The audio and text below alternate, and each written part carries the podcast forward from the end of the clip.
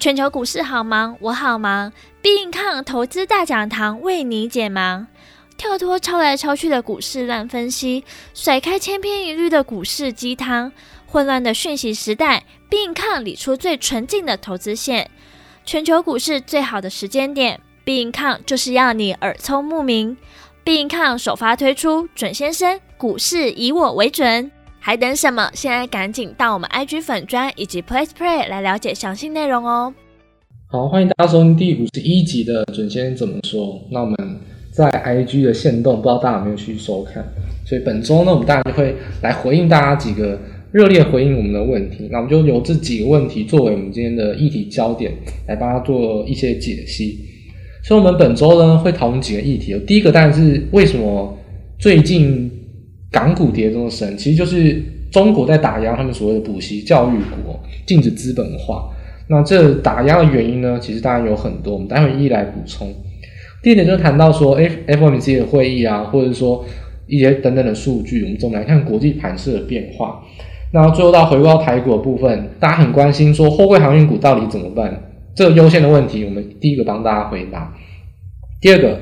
我们就从后位航运股来帮大家解读，究竟家里没大人，什么叫做筹码面上的主力，什么叫做有大人，资金大的人吗？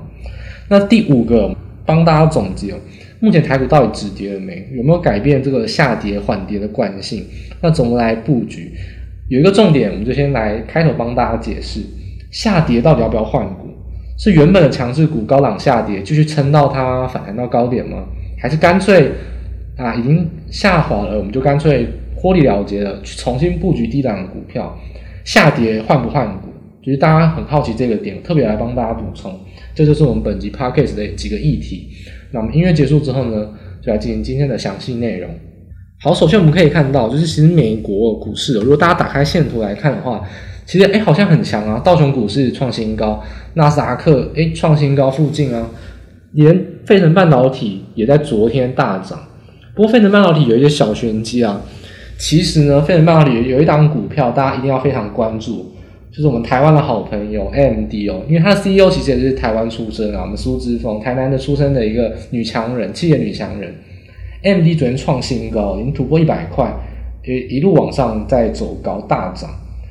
那我们前面说过了，其实 Intel 大涨并不意外，财报好也不意外，为什么呢？因为我们本来就要看衰 Intel，M D。为什么我会造成 Intel 的困难呢？因为其实 Intel 什么都输，晶圆代工输台积电，它在记忆体市场呢，NAND Flash 更不用讲，不用讲说三星跟海力士啊，连凯霞啊、东芝啊，或者像是三 D 都输啊。其实 Intel 在记忆体领域其实是已经是非常非常落后的小厂商了。它真正赚钱的是什么呢？其实就是 CPU 跟 GPU，就处理器跟显示器啊。CPU 呢，大家都知道，AMD 真香从去从从二零一九年底开始喊着 AMD 真香。那其实准先生我也跟大家分享过，我目前用的笔电就是 AMD 的 CPU 跟 GPU 啊，那用起来真的是比 Intel 好不好呢？我觉得至少一样好，但绝对是便宜啊。那是不是真香？大家可以自己去体会。所以 AMD 的 CPU 市占率持续上升，而且其实 CPU 市场就是这两家，因为家用电脑就是 AMD 跟 Intel 两家可以选。是不是市占上升呢？其实数据都有，AMD 就一直在在往上走，已经突破到三成之多。那 GPU 的市场也是一样，就是 NVIDIA 跟 AMD 两家对手，其实 AMD 也是持续的在往上走。而且除了个人电脑，像笔电啊、桌上型电脑以外，Intel 最担心的事情也发生了，就是连伺服器的 CPU 跟 GPU 都被 AMD 抢走，目前市占也在持续上升。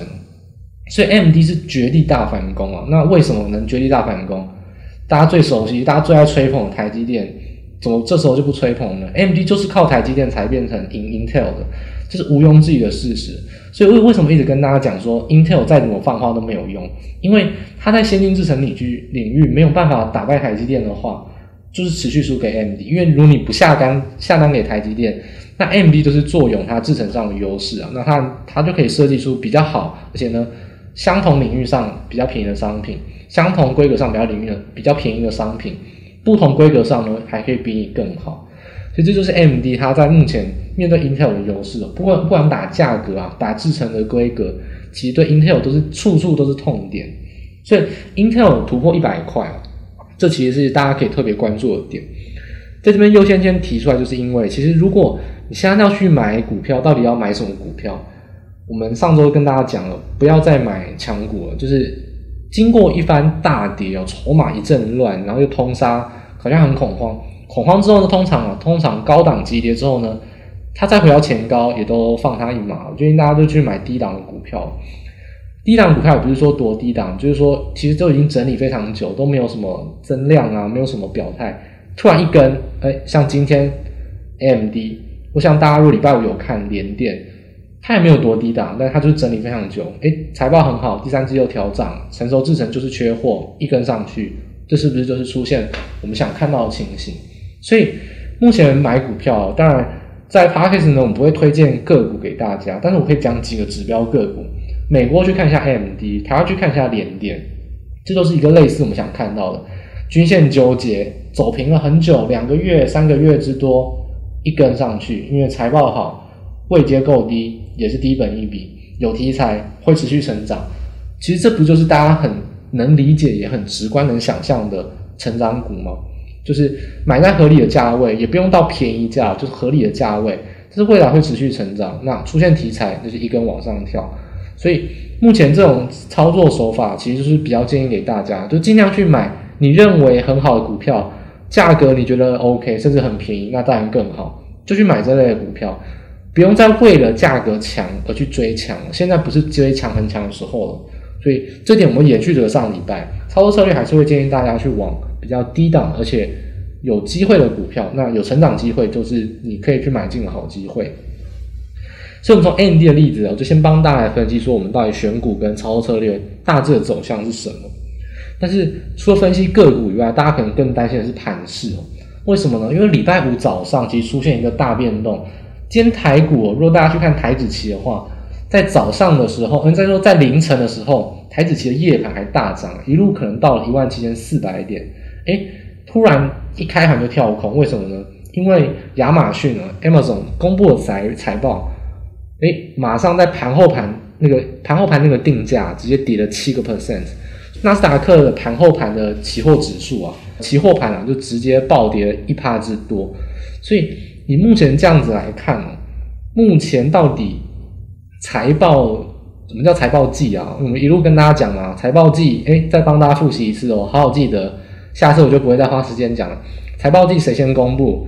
第一个公布的就是高盛，然后呢，JP Morgan 这些大型投行，第二周会公布的就是台积电跟民生消费股。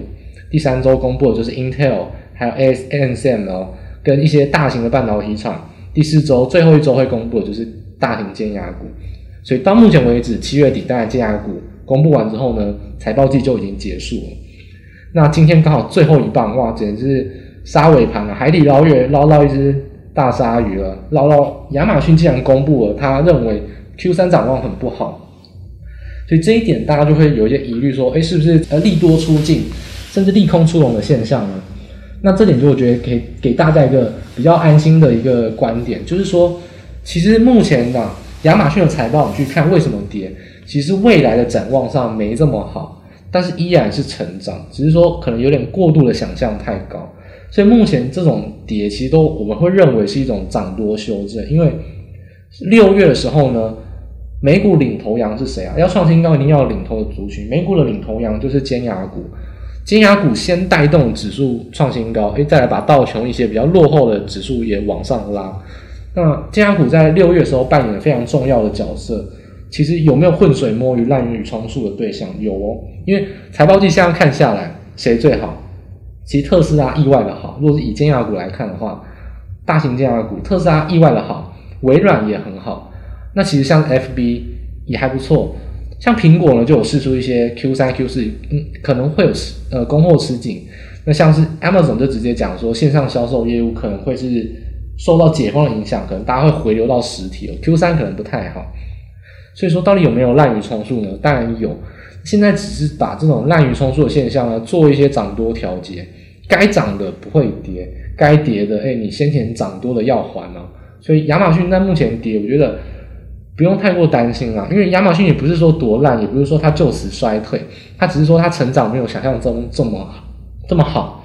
那只是说尖牙股把用族群性这样一起去推捧，一起去硬拉指数，终究有些类股是要，诶，丑媳妇要见公婆嘛，要把财报摊开来看，好好检视，总是有些个股确实没有这么好。所以今天这个亚马逊的大跌，我觉得不用把它当做一个警示，只是说财报季都公布公布完了，该检视也跟大家讲，要放大镜好好检视。那到底亚马逊有没有这么糟？没有到那么糟，只是说它确实没有到那么好，没有想象中这么的好，所以它有一些涨多的修正。所以就周五来看、啊，其实今天纳斯达克大跌，其实都算是一种小幅度的一种涨多回跌啊。因为纳斯达克在六月其实因为金牙股的关系，已经涨了非常非常多了。所以目前这个阶段，第一个我们上周有讲要小心财报利多出尽，就像烟火在最高那一刻最灿烂。很有可能就是现在这个时间点，金牙股，哎，有可能说利多出尽，有可能说它可能利空出笼，就要小心比较回跌的现象。那还有很多在低档的股票，像是 AMD 创新高这个词跟 AMD 根本无缘啊，它在一百，它在九十几块震荡了多久？有玩美股的人都知道，AMD 的人就是快受不了，所有个股创新高，就 AMD 在九十几块那边震，那财报一好，位阶一低，是不是一往上拉就到一百块以上？现在大家就是尽量去找这种股票，当然不是说你要去追涨 AMD。那我个人是非常看好 MD 啊，我也很喜欢 MD 跟台湾之间半导体的合作，我觉得很看好。那重点是说，还是有找到跟 MD 类似的一些股票跟族群，有可能是半导体，有可能是原物料，有可能是民生消费。重点就是在于说，你要去挑均线比较纠结，那就是等于说它没有大幅的去往上走，也没有往下扬，它就是在这边做一个震荡整理。通常都会形成量缩，这时候如果你觉得后续可能七月有题材，八月有题材，九月有新机，或者有通膨，原物料正在报价上涨，你只要认为有报价的题材，有成长的题材，现在还没有发动，我觉得都可以尝试去布局看看，不需要去等待什么已经追涨或怎么样，够低够便宜就可以买，可以尝试布局看看，不需要担心说会不会买了不会动，因为高档股票这么多。便宜的股票其实反而少，现在往低档的股票去布局，我觉得终究会被看到。那钻石总是总是会有一天被有发光的一刻，会被大家所重视。所以现在你去买低档股票会是比较适合的。从美股来看，那现在的回跌，觉得只是丑媳妇见公婆，把一些滥竽充数的股票好好的修正一下。那其实有没有真的很烂的股票？当然没有。在反弹报复性反弹的情况下，哪一家营收会有明显的衰退，其实真的很难啊！这现在都只是一种明显的大幅反弹的现象，只是说到底谁反弹的比较多，谁反弹的比较少而已。所以说，关于财报面啊、基本面的选股方面，我觉得可以给大家这个共识：不用追涨，去买你认为很好、有题材还没有发动的股票，勇敢去布局哦。尝试等等看，一个礼拜、两个礼拜，说不定马上就会有一个很好的表态空间。买来抵挡，你的成本拉开，你在持股上获利了结的心态会更完美，也不会这么受到行情波动。现在好好去布局是很好的机会。那另外谈到就是说，大家其实很关心就是中概股，哇，最近港股暴跌，就是大暴跌，就是完全是非常出乎意料。到底出了什么事情？其实目前来看，呃，我觉得大核心因素指向就是中国去打压补习教育股，但我觉得。这当然是短线上的因素啊，所以这没有错。但事实上，如果研究总经面来说，都知道，其实中国股市从二零一六年之后呢，股市自从那时候腰斩之后，股市的资本都是一直都是净流出的，就是外资，大家总是说啊，外资一直去买中国的，就一直进到中国市场，这句话没有错，但是没有烧到痒处。外资贪图的是中国的高。高债券殖利率，一直去买中国的债市。市场去拉开来看，吸纳的资金绝大部分都跑到债市，甚至我们可以更夸张的讲，中国股市在最近五年来，外资基本上都是净流出的，一直都是把股市汇出去国外，不然就是把股市转中国债市。现在真正诱人是中国债券，因为中国政府还是维持高殖利率，而且中国成长动能确实比其他国家强，他们的债券确实抢手。但是股市来看，绝对不是这么一回事哦。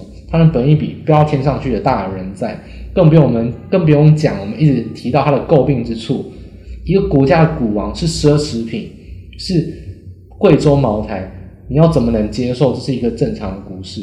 而且本益比非常的高，而且这是一个大幅容易涨价叠价的一个资产股，所以上证股市跟中国股市的缺点，我们都一再讲过，除非比亚迪啊，除非或者是一些呃比较明显的电子制造业能真正的成为股王，真的全职王，或者上证股市都不会是一个很稳定的市场。那现在这样子来看，其实就只是早早就该引爆的一个地雷啊，因为这些股票本来就是一个过度通膨的股票。不管是讲说是国国家企业啊，或者说去讲一些国家过度干涉政治力问题，中国股市本来就是一个非常最需要重重新检视一个市场。那现在出现这种突然暴跌的现象，我觉得都算是合理的。那也不是到多么悲惨的现象，只是要告诉大家，这个目前这个现象呢，短线上呢尽量要避开了，因为出现这种短线上连续跳空急跌，那我觉得可以给大家一个秘诀。突风突发利空哦，先跌三天。你看到很多股票，什么药证没过，先跌停跌三天，很常出现第四天就止跌。那这当然是一种习惯性，但这种也是市场恐慌心理的一种诀窍了。就是说，突发利空至少先跌三天，那止跌买进先等三周。你会看到，哎，第四天、第五天港股反弹了，今天又跌，代表还没有完了。先等三周过后呢，那你才有一些机会。所以短线上本周已经连跌三天，也出现止跌反弹。那真的要利空消化，那我觉得去除掉本周，至少再等两周啊。所以一些风暴核心的中概股啦，或者说你去看美国的上市的中概股，什么美团、腾讯等等，那你去看国企指数，一些大型呃银银银行股啦，或者说一些补习教育股等等，我觉得大家都要小心啊。就是最近两周利空题材还是很多。反过来讲，你去买一些比较低档的股票，终究还是比较安全的。所以突发的影响，呃，可能是因为中概股突发影响，可能来自于亚马逊的一些利空，但这一利空终究是比较偏于短线的。那本周其实大幅反应完之后，下一周还是会慢慢止稳，去有一些空间啦。那真正该补涨的股票，我觉得还是会补涨。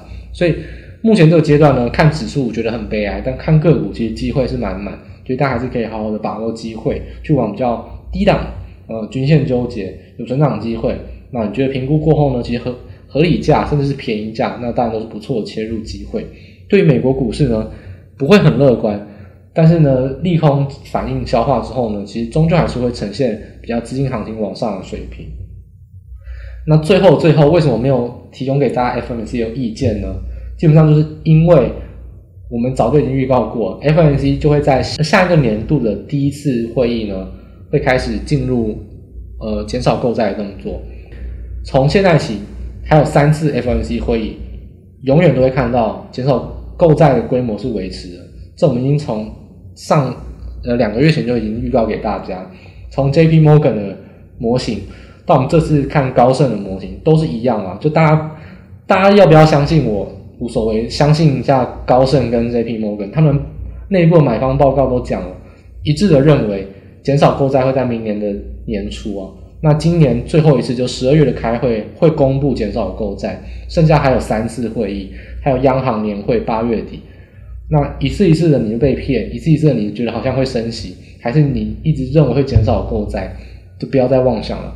相信你自己的猜测，不如相信华尔街跟我们专业机构判断。所以我就不再去多讲 FOMC，因为等于是废话多说啊。我们看法完全没有改变。投机行情还有五个月，七月已经过一个月，投机行情还有一个月。那到明年一月呢，会有一些大幅的震荡，到时候我们会再跟大家详细解释。但在此之前，FNC 的会议都没有必要过度的去解读，因为已经定案了。华尔街的人跟我们。眼中来看，Fed 的动作在我们眼中都是照剧本演出，所以没有必要多做解读。这次 FNC 会议一点含义都没有，真的没有必要认真去解读，他就是在照他的剧本走。大家可以等着去看，今年最后一次的 FOMC 应该会讲减少购债，而且减少购债实施的点会在二零二二年的一月底。那这个就是我们目前所预测，也是华尔街所预测的，所以就不会再针对 FOMC 本周多说什么废话，因为那其实真的没有不重要。你去解读、解说、解说出来结果，如果跟上次解读出来结果不一样，那大概是你解读错了。所以这就是目前国际股市的一个观察。好，那我们现在看台股部分了，我们就首先帮大家回应的就是大家很关心说，诶，货柜航运股到底有没有止跌？事实上，货柜航运股从我们上周来看，我们其实上周来看是看好它止跌的，因为在礼拜五它是收到一个相对高，结果没想到礼拜一呢，诶，快要破底，礼拜二就破季线了。那礼拜三、礼拜四呈现反弹，今天呢又再度达到将近跌停。好，就整体来看当然是很惨啊，我其实跌破季线是没什么好说的，但我要给大家一个观念所想，就是货柜航运股到底要看谁？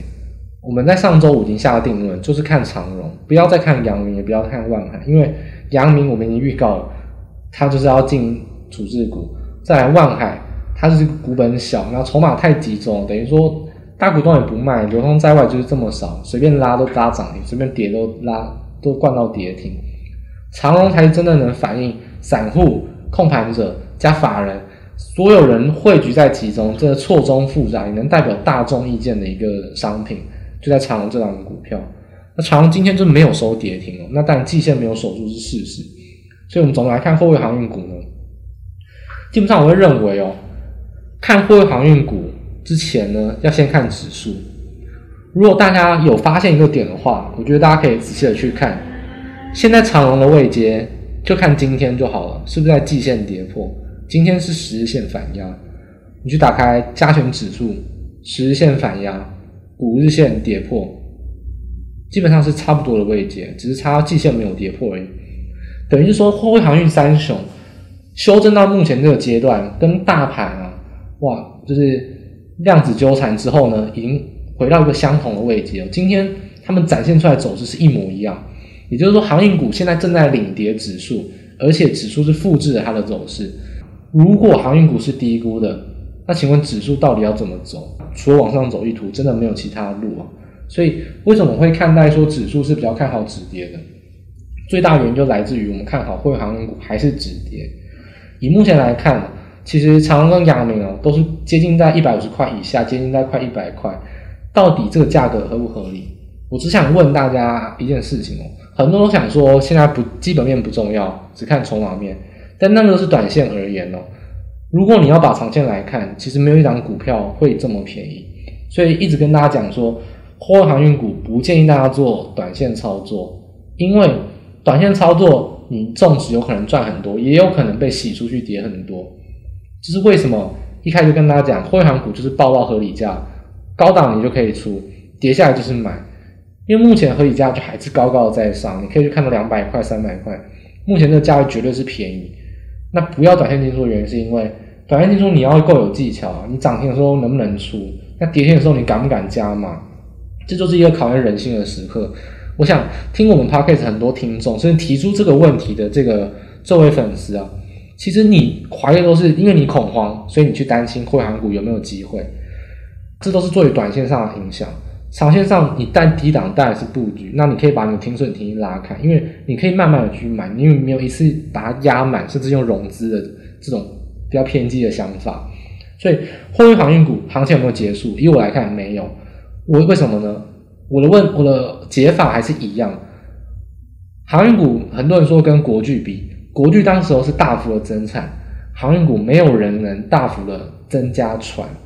船的问题，你去看长荣、阳明增加了船，到目前为止绝对都是不够的，更不用讲未来环保因素影响，很多老船跟没有脱硫器的船都要被淘汰。造船远比造被动元件难很多，所以运力的问题其实没有解决，并且目前长荣问题不在于需求面的大幅增减，而来自于供给面就是不顺。那你说拜登影响也好，运价还是在上涨，而且我们已经讲过了，运价真的不重要，运价只要拜登脑袋没有清楚，运价就一定是会上涨。重点来自于说运力谁能掌握最多。亚洲区为什么能航运股赚最多？就是因为我们的运力不受影响。你去看台北港跟高雄港，你去问那些开货柜轮的，从亚洲东岸到美国西岸，是不是亚洲东岸很顺？塞也塞不到几天，台北港跟高雄港基本上都很顺的卸货，赶快走人。那是卡都是卡在欧洲跟美洲，所以就是因为亚洲线我们的运力基本上是比较顺畅，但获利会比较好，所以还是一个重点。如果中国疫情已经控制了，台湾高雄港、台北港基本上也是控制了，问题还是出在美国。所以如果美国自己可以把港口的问题搞定，那运价就下跌，而且运价下跌，我可以保证长荣跟阳明绝对不会挨半句话，对他们来说是好事啊。他们巴不得赶快船是顺利的走，他可以多跑几趟，因为现在很多人都是缺柜、缺船，呃，缺个问题应该解决是缺船了，等于说船的运力就是没有效率的。所以我还是讲，拜登不会因为这件事情影响了股价，影响了航价、运价，因为实际上根本没有改变，运价还在上涨。那拜登什么时候脑袋清楚？那是拜登的事情，是美国的事情。那航运股短线上要怎么走？很多筹码面，很多主力的在这边上下其手。那我觉得告诉大家，短线上你要怎么震荡，其实非常难去琢磨。那到目前这个位置，我觉得已经可以告诉大家，确实是便宜的。航运股有没有结束？就是没有。那波段上你还是可以去逢低买进跟持有。那你就说，那跌破季线了，是不是很弱势？不要买。那你可以等站回季线再买。如果你怕的话，可以啊。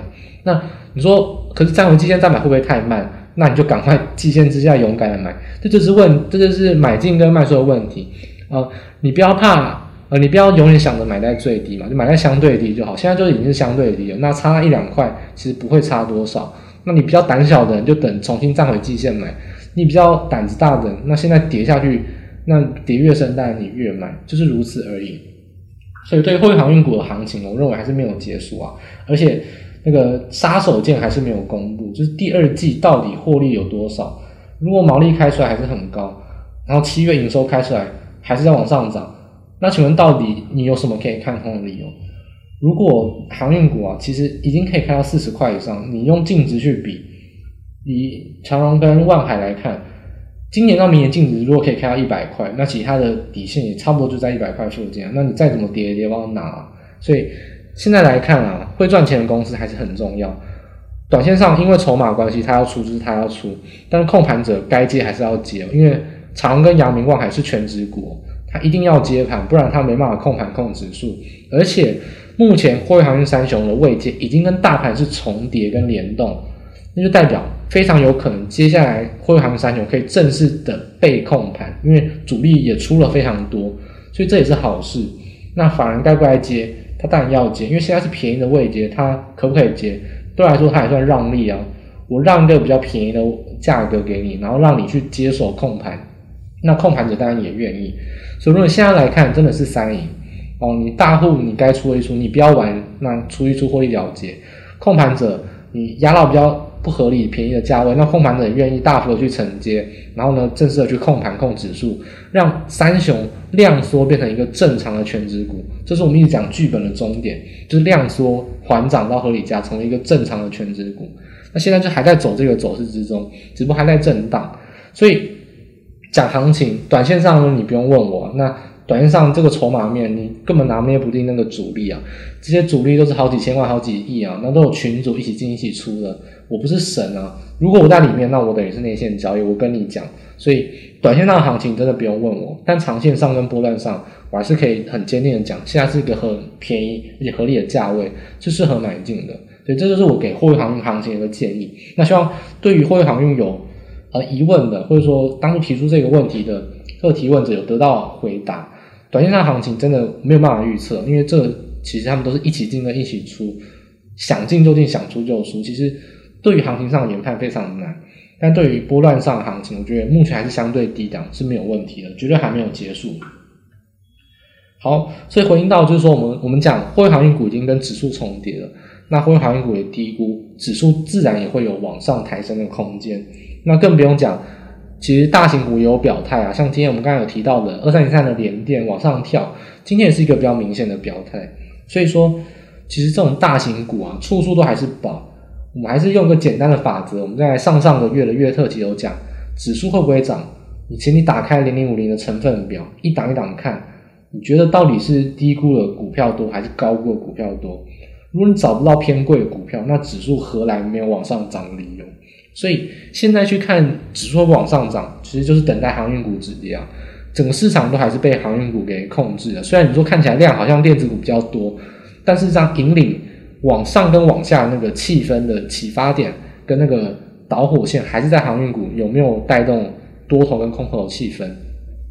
那终究这种震荡、震荡，慢慢、慢慢的消磨之中，其实航运股慢慢、慢慢的止跌啊，那指数也会止跌，那慢慢往上，指数也会跟着震荡往上。所以整体来看，指数还是比较看好会往上，所以这一点其实是没有问题的。那关于指数航运股分析到这边哦，那还有另外一个大家很好奇的一个呃提问者问的问题是说，到底什么是股市中有大人？那什么是就是说大人不在，那这张股票可能不能玩，或者说主力已经出脱？其实就我来看，所谓的大人或主力哦，我们还是一再强调很简单的定义：有股票有钱的人就是大人，就是主力。为什么呢？有股票有钱，那你左手有钱，你可以买股票把它往上拉；你右手有股票，你可以卖股票把它往下跌。你有这两个东西，你才可以成为主力啊！你只有钱没有股票，你也不是主力。你先买到一定的股票，你还有钱，那你才可以变主力。所以这个定义就是这样子啊。那怎么来看说里面有没有人呢？其实给给大家讲很简单一件事情。很多人说，哎，当冲很盛行啊。但你自己想想一件事情，我们就用长龙来举例。长今天大概收一百三十二块嘛，一张要十三万两千块。今天敲一个四百张的大单哦，要多少钱啊？大家可以乘一下，四百乘十三，五千两百万，五千两百万。我就问一句啊，如果你真的要做当冲好了，当冲很盛行嘛，长大概一半都当冲，那就问一件事情，请问哪来一个散户交易额度有到五千两百万？这就是很起人疑事的地方，所以不要当冲很多是事实。但出现四百张的大单，一定是大户。你没有散户做当中，在那边十张来，二十张去的，四百张的没有一个散户可以轻易的开到五千两百万交割金额的账户啊。所以这一点来看，你去看有没有大人，就看谁可以有大单跟爆大量。所以为什么讲说万海不会是我们看的一个指标？因为万海非常少，它里面都是一些。可能是长隆跟阳明主力，作为一个想要先行拉抬，作为一个比较可以引领气氛的火车头，但真正的重要的点还是在长隆这边。所以有没有大人在？万海非常多大人，但那些大人可能都是同时持有万海加长隆、万海加台华加长隆这种组合。万海跟台华同后满满的都是所谓的大人跟主力，他们所谓的核心跟持有，可能还是在长隆跟杨明。尤其是现在阳明在处置股，所以非常重要点就是还是他们所关注点在长荣、万海跟台华，主要还是作为一个红绿灯啊，红灯停，那长荣大概涨不上去。如果他们先往上拉，那很有可能长根本就会往上拉，它只是作为一个先行的指标，但真正的主力啊，主要的持股核心还是在长荣这个部分。所以你可以从大单的方向去看判断，跟量大去做判断。所以以往如果你发现到有一档个股今天往上特别的往上大涨，那你发现到它的大单来自于说连续的这种几百几百的大单，甚至出现四九的四九的城市单，那就一定是有主力在控盘。那如果它今天都是一些几十张几十张，很有可能就是投信的一些小买盘，因为投信不可能买四九九啊。第一个投信不能随便做当冲，基本上是不能当冲，因为投信它的买单再怎么样都几千张，它也不会用四九九这样买，大概是以几百张几百张买，所以。你去看所谓什么叫内资主力，什么是最有钱的，或是外资啊，这种所谓的大人，其实就是来自于这种几百张连续的大单。就算他几百张当天做当中也好，那你不可否认，他就是有钱人，而且有股票的人，他是所谓的大人。所以我们会看重说怎样可以判断，轻易的判断什么是大人，什么是呃这档股票有主力呢？其实主要还是从他有没有连续的大单，跟他有没有办法一直维持在比较相对的大量，就会成为。它是一个市场的指标，跟法人所关注的一个指标，所以你去看到像阳明啊，在所处置的最后一天出现这种一六八这种暗示性一路发的买盘，还是一路掰的买盘，你不知道。那长荣当天也是出现四九九连续的买单，这种都是比较出现比较明显的一种刻意性的炫耀性，跟你讲说有主力在，那这个其实它确实就在里面，所以确实告诉大家，这些个股短线上是难以琢磨，因为主力非常多，而且资金也非常雄厚。甚至连外资都打不赢，所以回归到最后，我们回应到两个问题，就是关于货运航运股跟所谓到底这种大人有没有在，要怎么判断？那我们简单的回应就到这边了。那大家可以仔细再回去回放一下，听清楚你想要知道的部分。所以，我们讲到这个部分呢，我们台股的部分已经讨论完，航运股的一个走势跟呃指数上，我们认为还是比较看好。跟回呃插出来讲一个小问题，就是说到底。目前怎么看有没有主力这件事情。那最后我们还是总结一下，说到底台股的一些展望跟选股方向。其实台股到目前为止也是符合我们所谓大跌要不要换股，我还是建议大家大跌要换。你会说啊，可是有些强势股你买了哇，好不容易赚了一百趴，高档修正呢跌了十趴，你想说等到再回到一百趴再卖，但这种高档震荡往往很折磨人哦，而且在这种情况下你还会很紧张。我建议你要十趴不如就放弃啊，你就好好去买低档的股票。那你说低档股票这两天可能涨都没有涨两趴三趴，那我不如好好操作。那其实没有关系的，因为高档股票再怎么样啊，其实涨的都有限了。那它这边震荡情况下，你也不一定能卖到最高点了。你可能再涨十趴，就再跌十趴。那你与其在那边震荡瞎操心，你就不如就断了断舍离嘛。你就是把一百趴的股票只赚九十趴，只赚八十五趴，你就好好的获利了结，去往低档股票布局，会是很适合的。所以现在立场还是比较建议大家说，尽量去往一些比较低档的股票去做布局的。那有什么类型的股票呢？大家可以自己去找，我们已经给大家一些范例了。美股可以看看 AMD，台股可以看一下联电，可以看一下一些比较明显的一些呃零呃车用的非半导体零组件的走势，其实都是一些明显的例子。所以从一些联家军啊，从一些比较呃电动车特斯拉相关的一些零组件，这些方向呢，大家都可以去参酌，找一些类似的，说不定是原物料，说不定是钢铁，说不定是。呃，可能还是回到瓶盖股等等，只要是类似的走势，你认为有题材成长，那我觉得相对低档就是勇敢买进了。我觉得不论是台股或美股，其实看法都是类似的，就不太需要去担心说要不要纠结于高档卖在最高点，高档赚很多，勇敢获利了结去往低档布局，其实你的心情会更轻松。因为如果你今天高档真的给你赚到百分之百好了，然后赚到最高点。可是呢，你在那边折磨过程，你可能已经忽略了下一波主流的低档的买进机会。因为低档你买的够低，成本拉高之后呢，你的下一次获利了结也才可以这么的潇洒。否则你总是会有一些心理面上的障碍。所以我建议大家，目前新的主流要出现了，低档你是差不多可以买进的机会。我建议建议大家可以先布局。那高档不用执着于最后那个末升段，我们说鱼头、鱼身、鱼尾巴。不要把那个鱼尾巴也这么在乎啊！其实差不多有赚到，其实赚到很多。这一波强很强，你追了一个半月，至少也都赚个三十趴到一百趴。所以其实这一段好好的获利了结，去往低档布局，找一些还没有量增的个股，其实都会是比较适合的方向。那以上就是我们本周的准先生怎么说。那还是一样，我们会伴随着一些台股啊、美股的一些内容跟。大家提到的提问，我们会中间掺杂进来，一起混合做一些统合的分析。那还是一样，我们每周呢都会统合，就是收集一些大家的问题啊。所以呢，如果你有任何问题呢，还是可以到我们 IG 的私讯或 IG 的线动回复等等，提供给我们你想知道的话题。一样，周一、周二、周三、周四、周五都一样。你随时周三发现有一些问题，周四发生的问题，你都可以来做提问。如果我们有空跟本周的主题契合的话，我们都会优先来回复给你。还是希望各位听众听完之后呢，下一周你在操作过程中或观察国际股市的盘势之中，有任何的问题，有些任何的疑惑或想要一些讨论，都还可以持续的到我们 IG 这边做一些回复，我们会把它整合起来，在 Podcast 呢下周的节目一起跟大家做分析。还是希望大家能多多的回复我们 IG 的一些。